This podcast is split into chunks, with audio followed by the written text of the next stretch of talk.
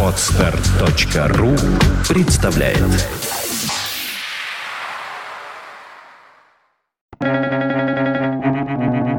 Свободное радио Компьюлента Для успешного бизнеса необходимо придерживаться двух правил.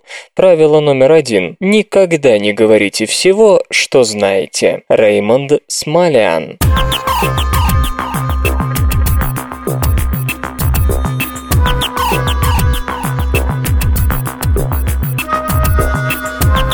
Здравствуйте, в эфире практичный выпуск свободного радиокомпьюлента, и вы слышите скрытного Лёшу Халецкого.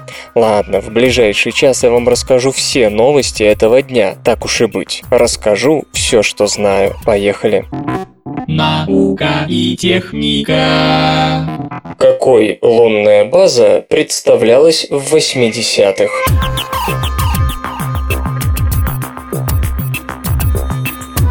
Любое внеземное поселение дорого, намного дороже того, во что обошлась лунная гонка США и СССР. Однако они неизбежны, по крайней мере в случае сколько-нибудь длительного существования нашего вида. А отсюда самый главный вопрос – как реализовать такую базу? Ясно, что самый легкий вариант – начать строить ее на Луне, но в самом ли деле это легкое решение? В октябре 1989 года на 40-м конгрессе Международной авиационной федерации сотрудники НАСА Майкл Дьюк, глава подразделения исследований Солнечной системы Космического центра имени Линдона Джонсона в Хьюстоне, и Джон Ньехов из Science Applications International Corporation представили проект лунной станции Lunar Oasis. Он, как вы догадываетесь, не был воплощен, но считается весьма проработанным и до сих пор не безинтересным по ряду основных решений, одновременно оригинальных и реалистичных. Самой сложной проблемой здания лунной базы, а ее центром должно стать одно сооружение, иначе соотношение поверхности стен и объема помещений будет слишком большим, что утяжелит конструкции, считается материал стен. Напрашивается решение сделать таким объектом первичный посадочный модуль, но, как показали расчеты, вес и размеры модуля будут слишком велики, а обеспечение его мягкой посадки потребует избыточно мощных ракетных двигателей. Поэтому в качестве основного решения предлагалось использование надувной конструкции. Десятилетний проект Lunar Oasis предполагал три стадии, суммарно предусматривавшие 30 полетов, половина из которых пилотируемая по 14 тонн груза. Беспилотные старты оценивались по 20 тонн груза каждый. Дальше я пробегусь только по самым важным этапам развития и полетам, опуская рутинные миссии по пополнению пополнению запасов. Первая фаза, Oasis Phase, должна была продлиться три года. В год к месту создания базы в районе посадки Аполлона-17, долина Таурус-Литров, отправлялась по миссии. Первая состояла из автоматического грузовика с автоматизированной же посадочной системой. Ракета должна была доставить модули жизнеобеспечения и сборочные модули, содержащие оборудование для последующего строительства базы. Через 4 месяца другой автоматический автоматический грузовик доставил бы временную систему энергоснабжения, дополнительное строительное оборудование и продовольствие. Миссия 3, она же первая пилотируемая, привозила четырех астронавтов, в задачу которых входил запуск строительного модуля. Следующим этапным рейсом стала бы миссия номер 5, доставляющая ядерный источник энергии и мощности по извлечению электролизом кислорода, углекислого газа и водорода из лунного грунта. Миссия 7 несла бы десятиместный надувной жилой модуль. Газы, при помощи которых планировалось его надуть, надо было найти на месте, точнее получить из лунного реголита посредством электролиза.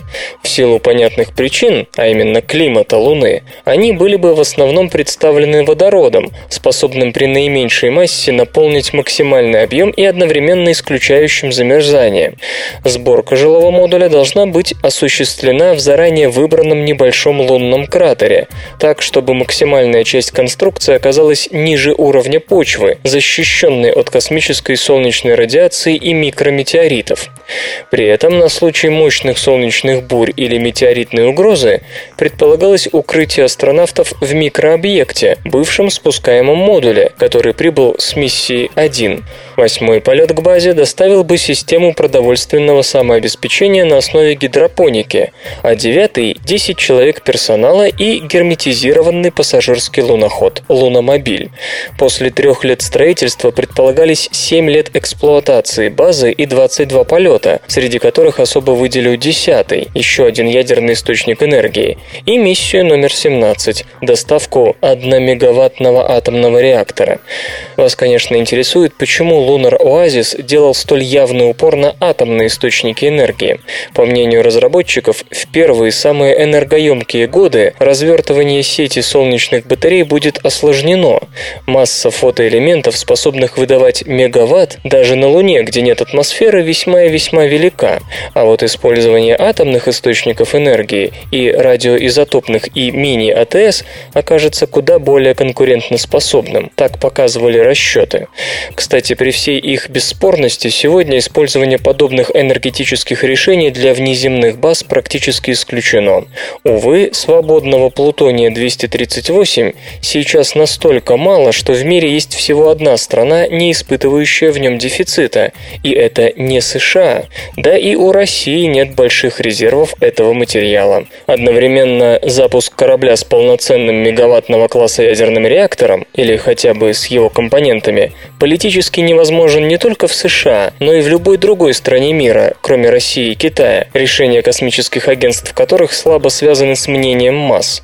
Попросту говоря, старт такой миссии НАСА немыслим, ибо будет означать политическое самоубийство санкционировавшего его президента страны. И тем не менее, как сам проект базы, включая концепцию надувного жилого модуля с накачкой его газом местного происхождения, так и оценка его финансовой сложности представляются весьма интересными.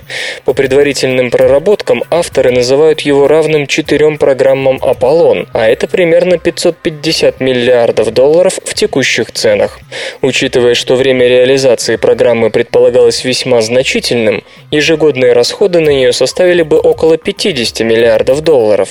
Для сравнения можно указать на то, что в 2011 году затраты на содержание американских войск в одном только Афганистане достигли 6 миллиардов миллиардов 700 миллионов долларов в месяц или 80 миллиардов долларов в год.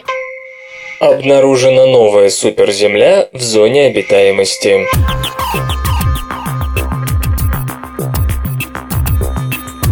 Группа европейских астрономов под общим руководством Ксавье Банфи из Гренобльской обсерватории наук о Вселенной, Франция, открыла суперземлю Глиессе 163c, вращающуюся вокруг красного карлика спектрального класса М.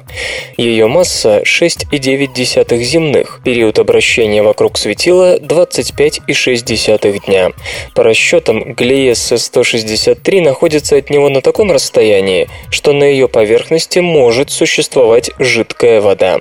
Ну а сама Глиесса 163, исследованная при помощи Эшелли спектрографа Харпс, располагается в 50 световых годах от Земли, в созвездии Золотой Рыбы.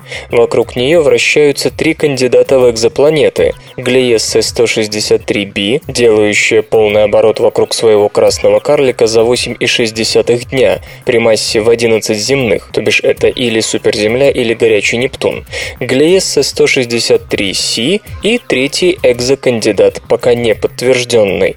Нептуноподобная планета массой в 20 земных и с периодом обращения в 669 дней. По расчетам, Глиесса 163c получает на 30-40% больше энергии от своей звезды, чем Земля на единицу площади, поскольку расстояние от нее до красного карлика весьма невелико. Если бы до Земли доходило столько же энергии, ее поверхность нагрелась бы до 60 градусов по Цельсию, что непереносимо высшими растениями и большей частью животных, однако вполне терпимо экстремофилам из гипертермофилов, что живут и размножаются при температуре температурах до 122 градусов по Цельсию. И тем не менее, существует большая вероятность, что на планете все же прохладнее. Ранее астрономы, дискутируя об обитаемости планет вокруг красных карликов, отмечали, что маломассивные небесные тела, вращающиеся вокруг таких звезд, могут быть подвержены систематической потере атмосферы из-за сильного звездного ветра. Ведь количество солнечных пятен на поверхности карликов М-класса очень велико, а их активность, скорее всего, куда существеннее. Правда, Глиесы 163 Си почти в семеро тяжелее Земли, а ее гравитация, в зависимости от точного значения радиуса, оцениваемого как 1,8-2,4 земных, в два и более раз выше. Это значит, что из ее атмосферы, как и на Земле, вряд ли вынесены газы тяжелее водорода и гелия. И все же часть более тяжелых газов должна теряться планетой интенсивнее. То есть слишком толстая атмосфера с сопутствующим сильным парниковым эффектом там маловероятна. Но не исключен и вариант синхронного вращения, когда вращающееся тело, планета, всегда обращено к центральному телу звезде только одной стороной, как Луна к Земле. Но и тогда назвать суперземлю достоверно необитаемой нельзя. Вдоль терминатора будут существовать зоны с постоянной умеренной температурой, где жидкая вода вполне возможна. Перед нами седьмая землеподобная планета, вращающаяся в гипотетической зоне обитаемости вокруг своей звезды. Четыре из шести других кандидатов в обитаемые миры также живут рядом с красными карликами М-класса, что статистически вполне объяснимо, ведь именно этот звездный тип численно доминирует в наблюдаемой Вселенной. Бестолковый робот лучше, чем учитель-всезнайка.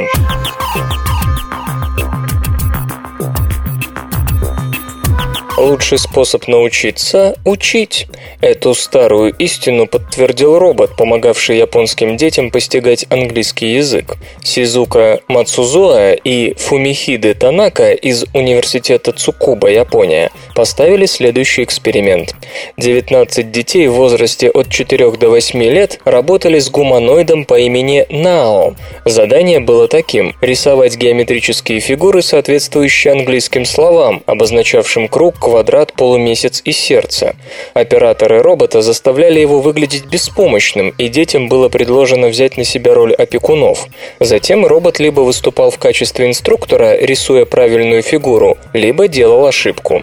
Когда робот рисовал не то, что требовалось, ребенок мог взять его за руку и показать, о какой фигуре идет речь. Робот либо понимал, либо продолжал ошибаться. Выяснилось, что дети и сами справлялись лучше, когда возникала необходимость учить робота. Такие малыши к тому же чаще выражали желание продолжать занятия с НАО. Андреа Томас, директор лаборатории социально умных машин Технологического института штата Джорджия, отмечает, что аналогичный эффект наблюдался в группах сверстников, где дети обучают друг друга или изучают что-либо общаясь. Результаты исследования будут представлены на ROMAN – международном симпозиуме по вопросам интерактивного общения между роботом и человеком. Железо и гаджеты. Sony показала новый носимый 3D кинотеатр.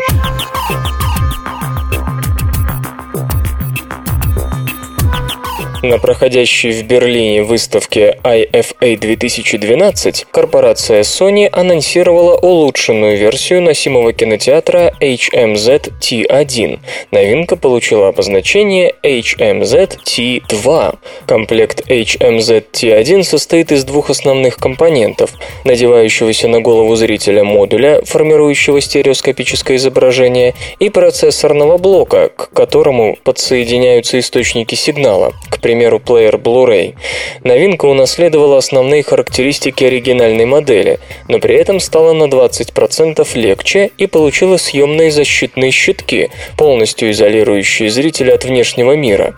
Улучшилось и качество стереоскопического изображения. Головной модуль оснащен двумя дисплеями размером 0,7 дюйма на органических светодиодах OLED с разрешением 1280 на 720 пикселов. Устройство формирует формирует картинку, сравнимую по восприятию с просмотром 19-метрового экрана, находящегося на 20-метровом удалении. Угол обзора по горизонтали равен 45 градусам. В состав модуля входит аудиоблок, воссоздающий эффект объемного звучания 5.1. Весит устройство 330 граммов. Сроки начала продаж и цену носимого кинотеатра HMZT2 производитель пока не называет. Оригинальная модель предлагалась за 800 долларов.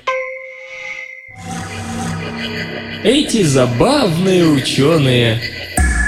Когда трижды герой социалистического труда Якова Борисовича Зельдовича избрали академиком, в Арзамасе-16 на банкете по случаю этого события Зельдовичу подарили черную академическую шапочку. Такие носили примерно до 60-х годов. И плавки. На шапочке была надпись «Академия наук СССР», а на плавках «Действительный член».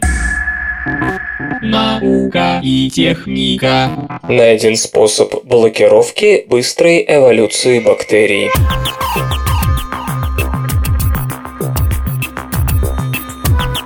Может быть, бактерии и простейшие создания, но в отличие от высших многоклеточных организмов, они обладают особенной способностью к эволюционному изменению. Когда дела идут совсем плохо, бактерии просто захватывают и инкорпорируют находящийся в окружающем пространстве бесхозный генетический материал, совершая мгновенную эволюцию. Это действие не требует долгого накопления и закрепления мутаций. Все происходит сразу, здесь и сейчас. Данный тип мгновенной эволюции известен как горизонтальный перенос генов. Это одна из основных причин того, почему столь неприятные для нас бактерии вроде пневмококка часто умудряются избегать атак иммунной системы и игнорировать присутствие антибиотиков. Микробиологи из Университета Рокфеллера нашли механизм, с помощью которого бактерии могут быть принуждены к принятию или отторжению чуждой ДНК, которую они инкорпорируют в свои геномы с помощью процесса, называемого трансформацией. По словам ученых, практическое использование открытого механизма в медицинских целях позволит ограничивать или манипулировать бактериальной эволюцией.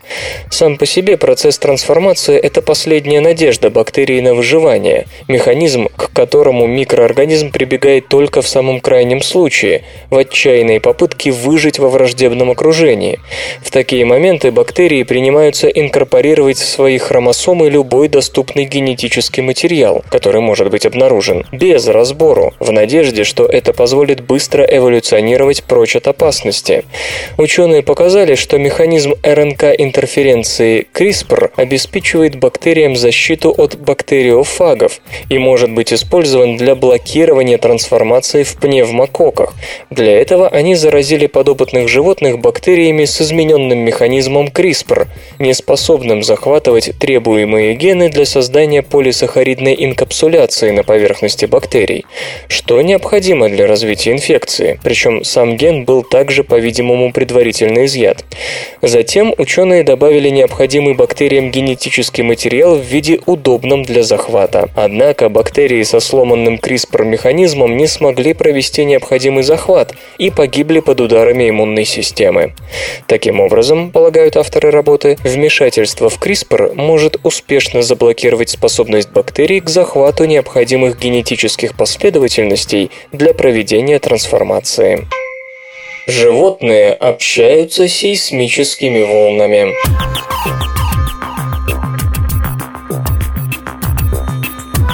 Когда наступает ночь, в густом тропическом лесу Эль-Юнке на северо-востоке Пуэрто-Рико начинается оглушительный концерт. Всякая живая тварь стремится заявить о себе. В начале 80-х Питер Наринс из Калифорнийского университета в Лос-Анджелесе услышал в этом лесу совсем другие звуки с помощью геофона. Под землей было тише, но не тихо. Таким образом, ученому удалось открыть, что пятнистый свистун Leptodactylus fragilis способен общаться, отправляя сейсмические сигналы. Эти лягушки издают серию коротких звуков, около 4 в секунду, раздувая и сдувая вокальный мешок под челюстью. Обычно они делают это, высунув из трясины лишь голову и передние лапы, поэтому, расширяясь, мешок бьется о землю. Частота возникающих таким образом сейсмических колебаний улавливается соответствующими сенсорными клетками. Господин Наринс обратил внимание на то, что когда самец слышит клич другого самца, он умолкает. Быть может, вибрации Земли имеют тот же эффект? Ученый собрал обманку из деталей пишущей машинки и выяснил, что на этот вопрос следует ответить утвердительно. Если лягушка не чувствует дрожания под ногами, она не умолкает. Впервые подобный вид связи наблюдался у позвоночных. С тех пор прошло 30 лет, но до сих пор не ясно, зачем он пятнистым свистунам. Кажется логичным предположить, что таким образом самцы прикидывают расстояние до ближайшего конкурента. Зато исследования последних лет показали, что многие виды животного царства получают и передают информацию таким образом. Причем это один из самых распространенных способов коммуникации. Например, Демьян Элиас из Калифорнийского университета в Беркли изучает тактильную сигнализацию у пауков-скакунов. Он обнаружил, что их вибрационные сигналы невероятно сложны и создаются разными способами. Пауки могут барабанить частями тела по земле, потирать одну часть тела о другую или же пользоваться специальными вибрирующими органами. Песни этих самцов не только красивы, красивы, но и функциональны.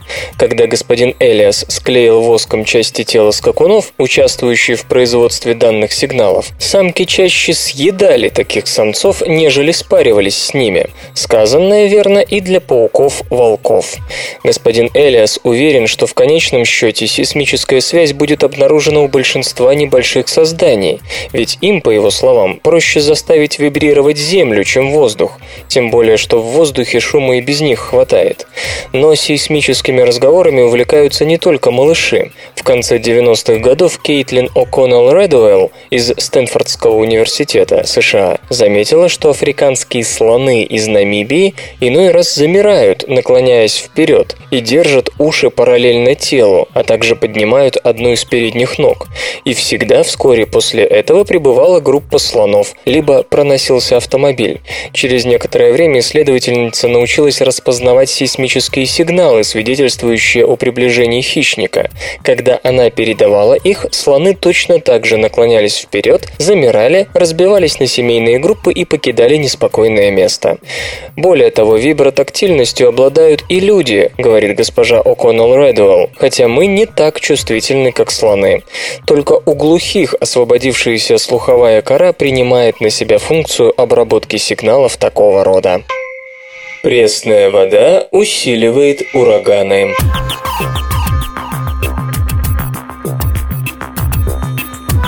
Два вопроса волнуют прибрежных жителей относительно ураганов, точнее тропических циклонов. Где они выйдут на берег и какой силой будут обладать?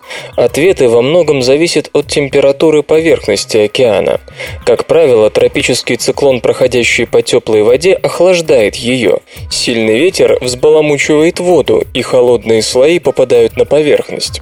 Это помогает ограничить рост циклона, ведь его питают как раз теплые поверхностные воды. Однако так бывает не всегда, и буря продолжает усиливаться. В 2008 году по Карибскому бассейну прошел ураган Амар. Он был не особенно разрушительным, но дал исследователям пищу для размышления. Приблизившись к Виргинским островам, циклон вдруг перестал охлаждать поверхность моря. Позднее охлаждение возобновилось. Почему? Данные, собранные буя друзьями программы Argo показали, что в том районе возник своего рода барьерный слой. Поскольку теплая вода близ поверхности, нагретая атмосферой и солнцем, обладает чуть меньшей плотностью по сравнению с более холодной под ней, переход между ними носит довольно резкий характер и называется термоклином или слоем температурного скачка. Помимо температуры на плотность, увеличивая ее, влияет соленость. В итоге барьерный слой формируется в том случае, когда слой скачка плотности, пик наклина, располагается над термоклином прямо клином. Эта странность может возникнуть там, где количество осадков намного превосходит интенсивность испарения, или в местах, где реки несут в моря большое количество пресной воды. В обоих случаях барьерный слой образуется, когда поверхность моря или океана становится намного менее плотной, чем подлежащий слой, из-за чего он не смешивается с верхним. Вода, находящаяся выше барьера, обладает более высокой температурой, и никакой ветер не заставит ее смешаться с более холодной. Соответственно, если ураган не сможет вытащить прохладную воду на поверхность, он будет усиливаться. Дабы выяснить, действительно ли это явление оказывает воздействие на силу тропических циклонов, международная группа исследователей проанализировала данные в период с 1998 по 2007 год. За это время через области барьерного слоя прошло менее 25% тропических циклонов, и, проходя, они усиливались на 50% быстрее. Затем ученые воспользовались региональной климатической моделью, которая дала очень похожие результаты. В присутствии барьерного слоя охлаждение поверхности моря посредством ветра снижалось на треть, в то время как скорость усиления циклона подскакивала на 70%. Прогнозисты тропических циклонов пока не учитывают влияние солености на плотность морской воды. И напрасно. Железо и гаджеты. Samsung демонстрирует ноутбук с двумя экранами.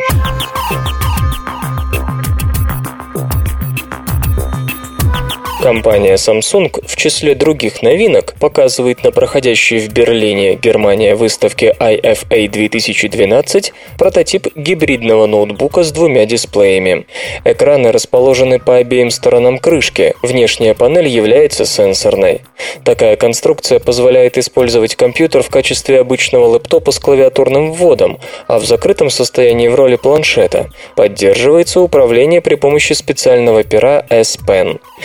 Сообщается, что дисплеи новинки имеют диагональ 13 дюймов. Их разрешение 2560 на 1440 пикселов. На ПК инсталлирована операционная система Windows 8. Информации об аппаратной платформе устройства пока нет. Скорее всего, в компьютере используется 22-нанометровый процессор Intel Core третьего поколения семейства Ivy Bridge. Информации о том, планирует ли Samsung массовое производство двухэкранного ноутбука, пока нет. Музычный перапынок.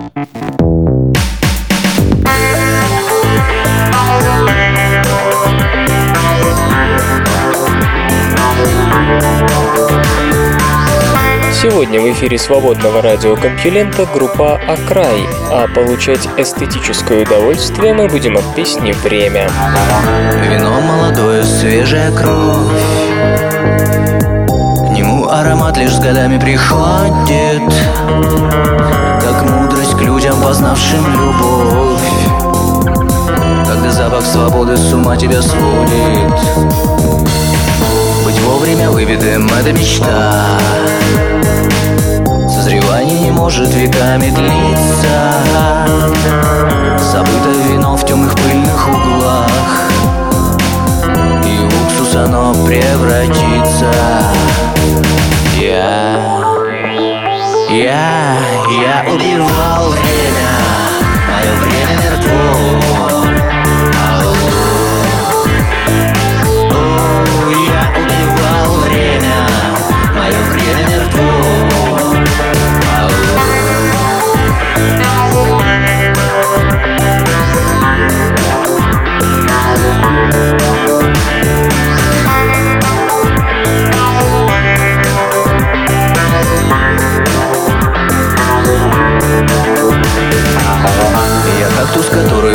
отцвел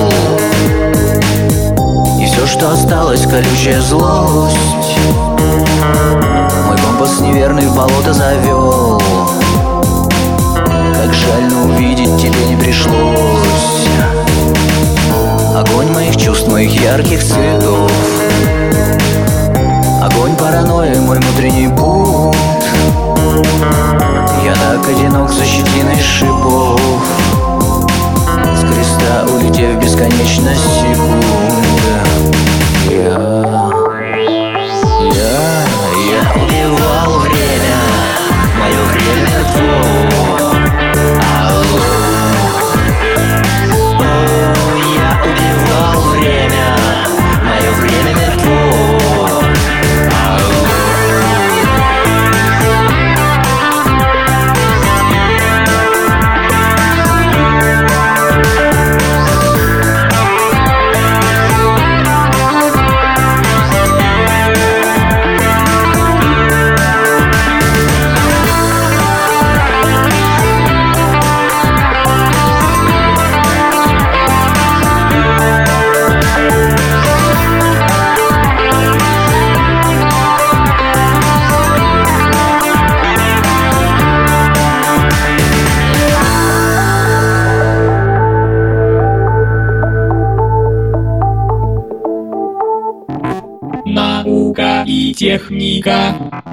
Геоинженерные решения относительно недороги.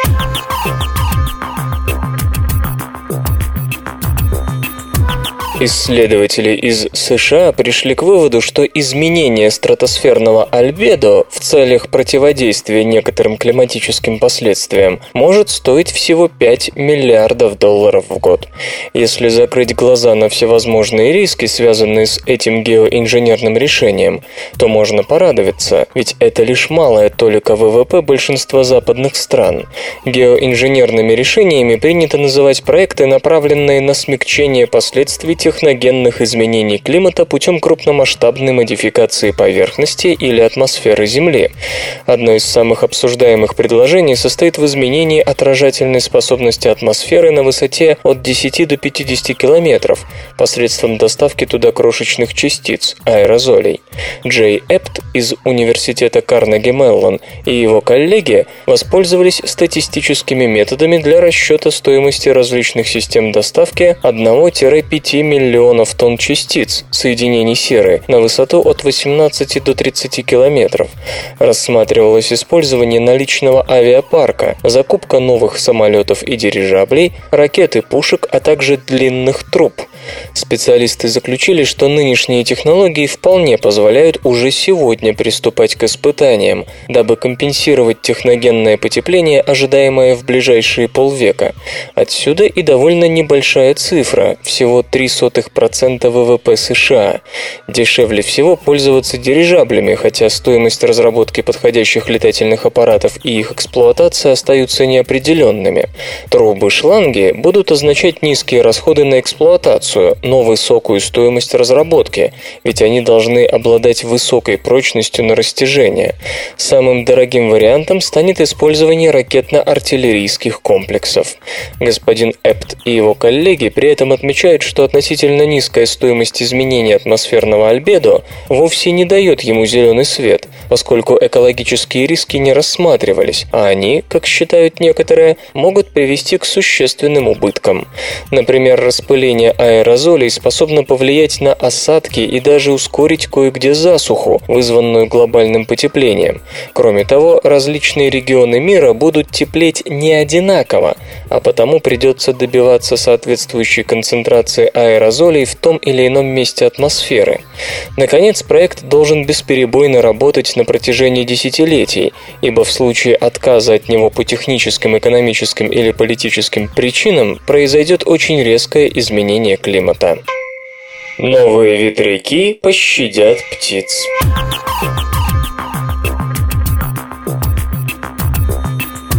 Мы не раз рассказывали о том, что внедрение эоловой энергетики в значительных масштабах приведет к резкому сокращению количества птиц целого ряда видов. А крупные хищные пернатые и вовсе могут остаться только в регионах, где нет ветряков. Разработчики из американской компании Sigma Design намерены преодолеть эту проблему при помощи новых ветроулавливающих турбин. Избежать массовой гибели летунов невозможно до тех пор, пока у эоловых ветроулавливающих электростанций есть лопасти. От них-то и решили отказаться в Sigma Design. Представленная разработка не является ветряной турбиной в том смысле, который мы вкладываем в это слово. Это скорее Catching Wind Power Device – ветроулавливающее устройство, как их называет производитель. Более развернутая версия наименования – закрытая ветряная турбина, работающая на сжатом воздухе. Главный разработчик новинки – 89-летний Реймонд Грин. По словам господина Грина, уже запатентовавшего новый тип ветрогенератора, обычные трехлопастные турбины сбивают птиц с небес, потому что птицы не могут видеть массивные вращающиеся лопасти, движущиеся со скоростями от 128 до 304 км в час. Поэтому новый ветряк попросту лишен движущихся внешних частей. Его лопасти смонтированы за конусом ветроулавливателем и конусом внутреннего сжатия, где они недоступны для птиц. Кроме того, наши турбины почти не шумят, поясняет инженер. Но это еще не все теоретические преимущества новой конструкции. Использование конусообразного сужения перед турбиной повышает скорость ветра в сравнении с атмосферной, и турбина может начать работу при ничтожной скорости потока от 2 метров в секунду, что значительно лучше, чем у обычных горизонтальных ветротурбин и весьма близко к показателям вертикальных ветряков. Обычно при значительной скорости ветра турбину нужно стопорить, иначе она разрушится. Иногда, правда, тормоза не срабатывают. При малом диаметре турбины она, как и турбореактивный двигатель, может работать на значительно большей скорости ветра без угрозы поломок, поскольку концы ее лопастей гораздо короче огромных лопаток обычных ветряков. Словом, отключать конусную ветроулавливающую турбину потребуется лишь при воистину ураганных скоростях ветра. И, пожалуй, самое главное, конус, создающий повышенное давление перед турбиной, может быть легким, для больших диаметров даже надувным и при этом прочным, но он не будет дорогим, а размер турбины, получающей энергию от ветра, радикально сокращается, ведь ей не нужно иметь колоссальную площадь ометания.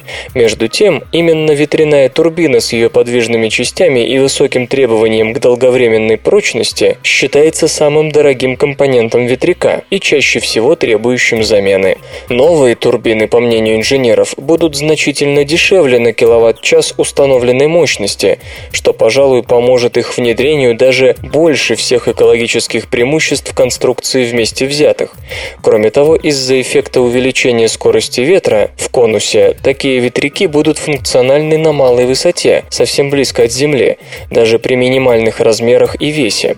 К примеру, созданный Реймондом Грином 20-килограммовый прототип стоил 550 долларов, а размеры, переменный диаметр от 30 до 80 сантиметров, вполне позволяют устанавливать его на крыше обычного автомобиля или на небольшом прогулочном судне, не говоря уже об отдельно стоящих невысоких домах.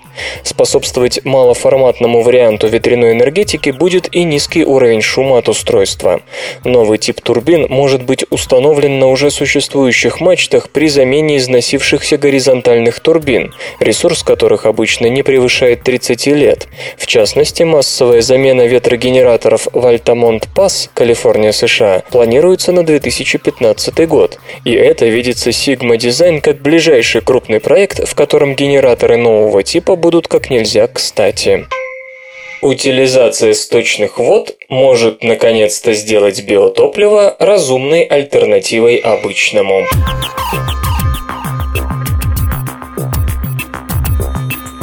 Биотопливо пока скорее головная боль для продовольственной и сельскохозяйственной организации ООН, нежели экономически целесообразный продукт. Единственная культура, позволяющая получать биотопливо по разумным ценам – сахарный тростник. Но учитывая продуктивность земель, на которых он произрастает, его перегонка на биоэтанол смахивает на экономическое безумие. Про рапс или сою, казалось бы, не стоит и говорить. Они радикально менее эффективны как базовые культуры для производства жидкого моторного топлива. Из них делают биодизель. Однако размах этого безумия растет с каждым днем. 19 миллиардов литров биодизеля, произведенные в 2010 году, заставили изъять из нормального сельхозпроизводства колоссальные площади. Скажем, в пересчете на чистый рапс значительно больше 15 миллионов га. А ведь рапс – самая эффективная из применяющихся сегодня биодизельных культур. Если бы весь биодизель мира делался из сои, из продовольственного оборота пришлось бы вывести 40 миллионов га земель. При этом нельзя сказать, что все эти жертвы сильно помогли биотопливу заменить нефть. Последний мир потребляет примерно 4 триллионов 800 миллиардов литров в год. В четверть тысячи раз больше, чем производится биодизеля. Замена даже 40% нефти на такое горючее потребует изъять из производства продовольствия миллионы уже не га, га, а квадратных километров. И все же выход есть, настаивают сторонники зеленой альтернативы нефти. Микроводоросли, в частности хлорелла, многочисленная группа одноклеточных, насчитывающая от 200 тысяч до 800 тысяч видов, из которых описаны всего 35 тысяч. Одноклеточные отличаются от обычных многоклеточных растений и водных и сухопутных не только сверхбыстрым размножением, но и тем, что в них содержится до 70% по массе без учета воды натуральных масел. При помощи переэтирификации полученное отжимом масло становится биодизелем. Сухой остаток можно скармливать скоту, ибо богат белком, и может использоваться для заправки автомобилей. При этом, если у высших наземных растений продуктивность по маслу, исходному сырью биодизеля, редко превышает 1000 литров нога, у подсолнечника 950, у рапса 1190, то оценки микроводорослей по производительности, то бишь чистое масло, колеблются от 18 700 до 95 тысяч с гектара водной поверхности. Напомню, что у рапса этот показатель равен менее чем 1200 литрам. Да и использование водорослями водной среды исключает ту конкуренцию с продовольствием, которая, по мнению продовольственной и сельскохозяйственной организации ООН, является главной причиной нынешних высоких цен на еду. Конечно, даже при такой огромной производительности для замены нефти топлива потребуются огромные площади. Так, в ближайшие годы США планируют потреблять 80 миллиардов литров биодизеля. Следовательно, нужно до 4 миллионов 320 тысяч га или 43 тысяч квадратных километров. Для замены же половины используемой человечеством нефти понадобится в 30 раз больше пространств, то есть пара-тройка Франций. Если разводить такие водоросли в открытых местах, это создаст новую экологическую проблему. Микроводоросли из цианобактерий приводят пресные водоемы к известному итогу – цветению воды. Запах, гибель высших водорослей и других организмов – всего этого хотелось бы избежать. Можно культивировать микроводоросли в океане, но тогда собирать и транспортировать масло будет дороже. Да и загородка для водорослей будет непростой задачей, не говоря уже о ее влиянии на экологию мирового океана. В связи с этим НАСА, участвующая в проекте Омега, который ведется в исследовательском центре Эймса, планирует использовать для их разведения сточные воды, производимые как канализационными системами, так и пищевой промышленностью и сельскохозяйственной ирригацией. Их объем, по данным ООН, составляет 1500 кубических километров в год, причем 80% сейчас никак не очищаются, а на очистку остальных 20% уходит от 2 2 до 3% электроэнергии, производимой в развитых странах. Система Омега – офшорное мембранное огораживание для выращивания водорослей Offshore Membranes Enclosures for Growing Algae. Она сможет использовать эту воду в фотобиореакторах, применяемых для разведения водорослей. Под громким словом «фотобиореакторы» разработчики, руководимые Джонатаном Трентом из Океанографического института Скрипса при Калифорнийском университете в Сан-Диего, имеют в виду дешевые прозрачные пластиковые трубы, запаянные с двух концов и свободно плавающие в шельфовых водах, крупных заливах или хотя бы за линией искусственных волноломов. В них будут закачиваться пресные сточные воды, а отбираться водоросли. Трубные фотобиореакторы будут массово плавать вокруг крупных городов, где, как считается, проживает до 40% населения мира. Удаление уже обработанных сточных вод будет проходить через пластиковые стенки, выполненные из полунепроницаемых мембран, не выпускающих лишь цианобактерии и загрязнения, имеющиеся в только что прибывшей сточной воде больших городов. Зацветание при повреждении труб штормом исключено, пресноводные водоросли просто умрут в соленой воде. В настоящее время такие фотобиореакторы испытываются в Сан-Франциско. На них же отрабатываются попутные технологии, в частности сочетание выращивания водорослей на биодизель с культивированием мидий. Ведутся работы по созданию демонстрационного поля на поверхности залива очистки сточных вод площадью в полгектара. Что же, спросите вы, неужели у технологии нет недостатков? Конечно, есть. Не все смогут воспользоваться описанными способами выращивания, лишь страны типа Австралии, Южной Кореи и, возможно, Англии с Норвегией. Энергии. Эффективность выращивания будет тем выше, чем выше температура, окружающей пресноводные фотобиореакторы морской воды.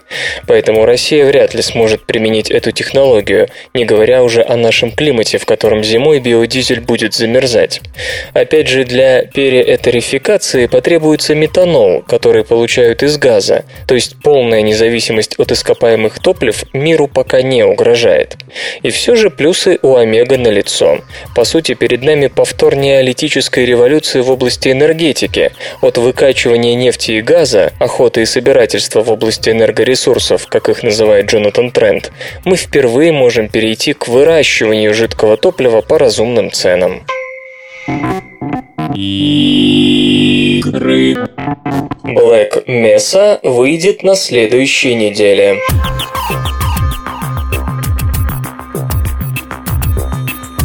Black Mesa, свободно распространяемый ремейк знаменитого шутера Half-Life, созданного компанией Valve и выпущенного Sierra Entertainment в 1998 году, появится 14 сентября. Энтузиасты из Black Mesa Team во главе с Карлосом Монтреро осовременили любимую игру, перенеся ее на последнюю версию игрового движка Source. Вообще-то в 2004 году Valve выпустила собственный ремейк Half-Life Source, но пользователи остались недовольны, заявив, что девелоперы не смогли выжить все из движка. В том же 2004 был анонсирован пользовательский ремейк Black Mesa. За прошедшие годы игра была создана практически с нуля. Самоделкины перерисовали все текстуры, разработали новые модели, создали все локации и проделали уйму прочей работы. Увы, проект столь амбициозен, что на добровольных началах завершить его крайне сложно. Пока что переделана не вся игра, а только сюжет до момента прибытия нашего героя Гордона Фримана к ядру комплекса Лямбда. 14 сентября состоится первый релиз Black Mesa, который позволит вам поиграть около 8-10 часов и дойти до определенного финала, заявил господин Монтреро. Мы еще работаем над адаптацией мира Zen и Black Mesa Deathmatch, но решили не испытывать ваше терпение. О том, когда появятся остальные материалы, никто не знает. Проект доступен только на персональных компьютерах. Thank you. Знаете ли вы, что пятиэтажное здание, в котором расположен театр Джем и клуб Century в Детройте, США, переехало на целых пять кварталов, что равно 563 метрам, при помощи 72 платформ, каждая на 8 резиновых гусеницах. Переезд здания весом в 2750 тонн начался 16 октября 1997 года и занял 25 дней. Наука и техника. Микроботы под управлением пузырьков собирают клетки в ткани.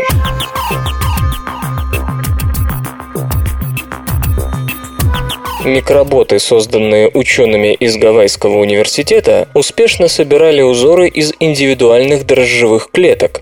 При этом управление ими осуществлялось с помощью пузырьков. Исследователи полагают, что в дальнейшем их питомцы могут пригодиться для сбора клеток с целью выращивания искусственных тканей. Есть несколько методов, позволяющих манипулировать единичными клетками, выкладывая из них желаемые узоры. В их число входят и микроманипуляторы, которые которые способны физически захватывать и удерживать отдельные клетки. Очевидно, что эта технология требует специально обученного персонала, хотя, с другой стороны, лишь с превеликим трудом можно представить постороннего, которому вдруг пришла в голову светлая мысль подвигать клетки. Еще один популярный инструмент – оптический пинцет. Но здесь нужен мощный лазер или электрические поля, что может самым пагубным образом отразиться на клетках. Удаленно контролируемые микроботы роботы способны физически манипулировать клетками, не оказывая на них ни малейшего негативного воздействия. Гавайские ученые показали, что гидрогелевые микроботы из полиэтиленгликоль-диакрилата могут с успехом использоваться для сборки клеток в культивационных процессах, для организации отдельных клеток в ткани, которые можно будет выращивать вне организма. Движение роботов контролировалось лазерными импульсами, которые создавали пузырьки газа в водной среде. Тем температурный градиент на поверхности пузырьков вызывал появление термокапиллярного потока, состоящего из двух основных компонентов – вертикального и параллельного. Вертикальный компонент обеспечивает всплытие пузырька и микробота над поверхностью субстрата, а параллельный приводил к тому, что пузырек и робот над ним позиционировали себя точно по центру над лазерным лучом. Когда луч двигался, пузырек двигался за ним. Следующим шагом в исследовании станет объединение усилий нескольких роботов для достижения общей цели. Протеин Халка контролирует мышечный рост.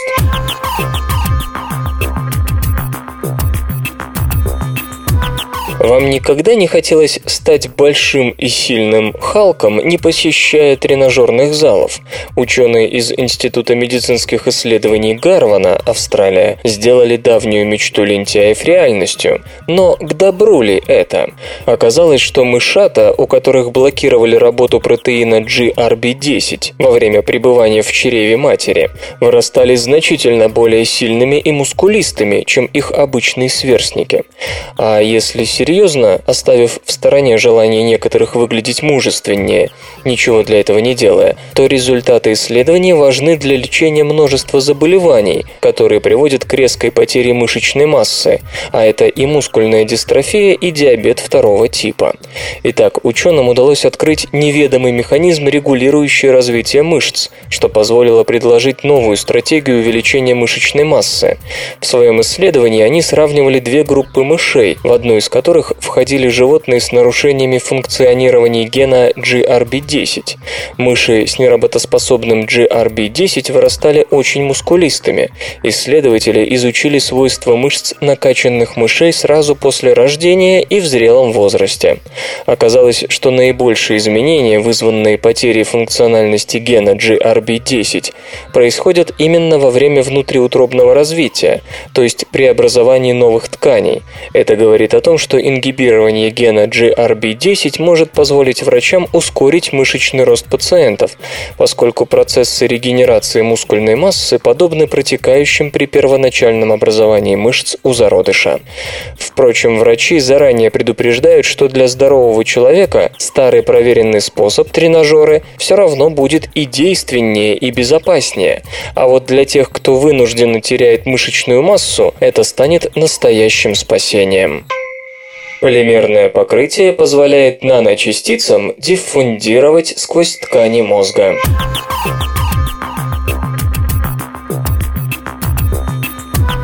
Исследователи из Университета Джонса Хопкинса открыли новый способ обеспечения подвижности крупных наночастиц в тканях мозга, что позволит доставлять необходимые медикаменты для лечения таких заболеваний, как рак мозга и последствия инсультов прямо к месту назначения.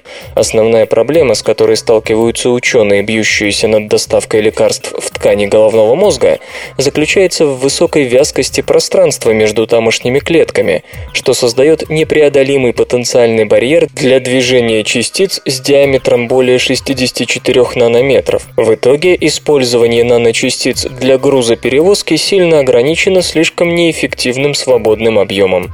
Да, подтверждают авторы рассматриваемой работы. Все дело в очень вязкой, похожей на слизь межклеточной жидкости, которая препятствует распределению больших частиц. Поэтому они предложили покрывать наночастицы слоем полиэтиленгликоля.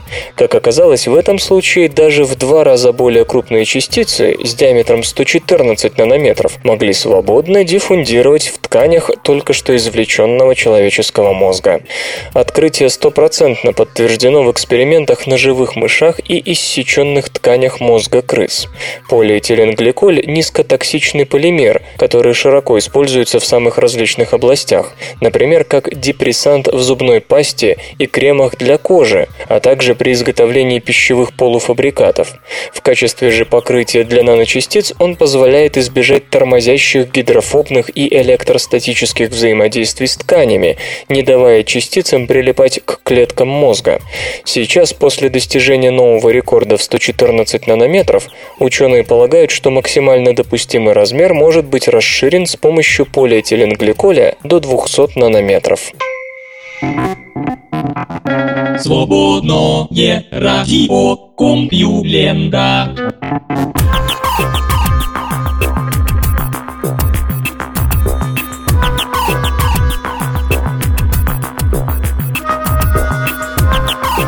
Хаотичный выпуск СРК подошел к концу. Загляните на сайт компьюлента.ру, там новостей еще больше.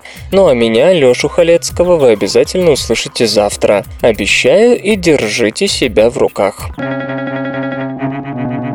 Свободное радио Компьюлента. Скачать другие выпуски подкаста вы можете на podster.ru